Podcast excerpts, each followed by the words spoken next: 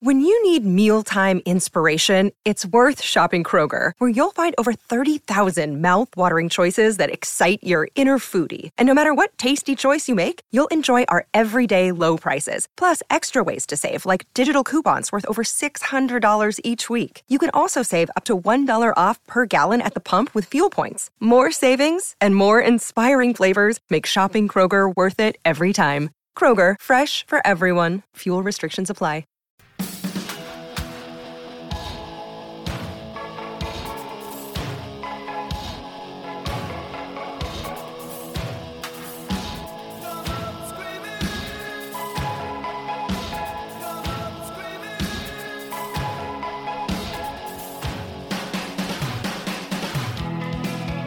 Welcome one, welcome all to another edition of Third and One from the Gun. I'm your host Mitchell Blair, and we're talking CFL and CFL wagering for one last time this season.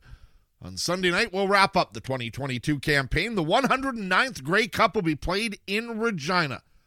The buzz surrounding a Grey Cup in Regina is not what it's been because the Riders aren't a part of it, and after the season they had, People in Saskatchewan have realized that for a while, and many have moved on, but the Grey Cup and the festivities around it are still a national party.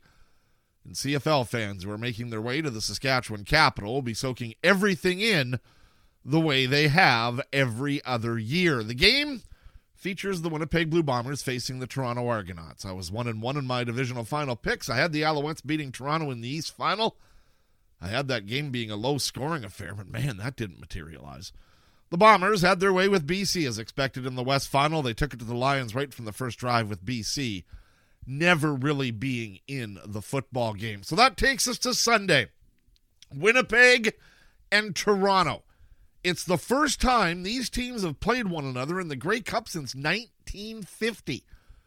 It's hard to believe that in a nine team league, you haven't had these two teams meet for the title in 52 years, but that's where we're at this is a Bombers team that's looking to cement itself as one of the CFL's all time best. And they're also looking to, what I would think, officially add that dynasty word to them if they win. Winnipeg goes into Sunday's game having won 16 regular season and playoff games. That's some high air in the CFL. In fact, only six teams have won 17 games. Baltimore won 18 and 95 after winning three playoff games. The Doug Flutie led Argos of 96 and 97 won 17 as did the 95 and 2014 versions of the Calgary Stampeders and the 2009 Montreal Alouettes. We simply haven't seen a team as dominant as what the Bombers have been in almost a decade. In fact, we might not have seen a team as dominant as what the Bombers have been since the Eskimos in their heyday back in the 80s. As they try and win their third straight, they'll try and do it in a building they've owned. Winnipeg won the first playoff game at Mosaic Stadium, beating Saskatchewan in the 2018 Western semifinal. They then hung on to win the first Western final in the building in 2019, and now they look to win the first Grey Cup in a stadium called the Taj Mahal of the Prairies by some. There's no way the guys with the W on their helmet should not walk out of Regina with the Grey Cup in their possession again. As the Western final started to wind down Sunday night, I started to wonder just what the initial spread would be, and I even went to Twitter saying it has to be at least seven and a half points. Moments later, Zach Collaros gave us something to talk about. He suffered some kind of ankle or lower leg injury that prevented him from finishing the game. Now, when he got off the plane Tuesday night without a limp, that was good news, but there is still a question as to how healthy he is. And those questions were exaggerated somewhat when the Bombers practiced without him on Wednesday. Now, it'd be crazy to suggest Collaros won't play in this game, and if he doesn't suit up, it obviously changes the dynamic. Will a Collaros that's not 100% allow Toronto to stay in this game and perhaps win it? Well, maybe that comes down to a former bomber. Andrew Harris wasn't supposed to play after tearing a pectoral muscle this summer, but there he was in the Eastern Final, being the Andrew Harris that's made him one of the CFL's all time greats on the field for Toronto, contributing. Like the Bombers, Harris is also trying to make it three straight Grey Cups, and you can't tell me he wouldn't love to have a big game against his old team and help Toronto to a victory thus throwing it in Winnipeg's face after they dispatched him in the offseason. Weather can be an equalizer, but the forecast looks to be cooperative and really shouldn't be an issue in this one. So if Toronto's going to win this game, they'll have to find a way to stop a team that's been dominant. I just don't see it happening. I've looked for reasons as to why Toronto can win this game, and I just can't find any, with the exception of the Bombers beating themselves, and we know that's happened from time to time in sports when one team is favored to win by so many. Collaros has weapon after weapon after weapon at his disposal.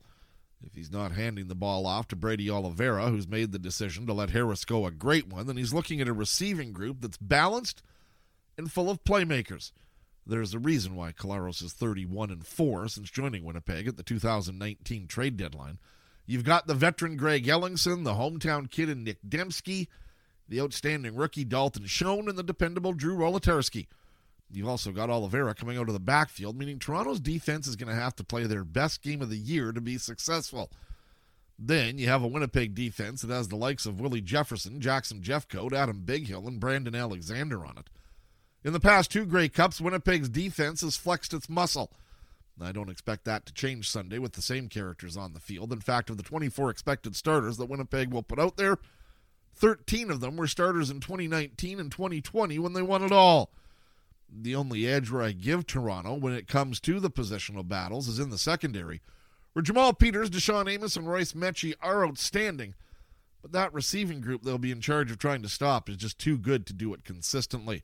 Winnipeg's favored by five and a half. The over/under is forty-seven and a half. I think Winnipeg's an easy cover here as long as Collaros stays on the field. In fact, I think they win this game by double digits. My prediction 29 17.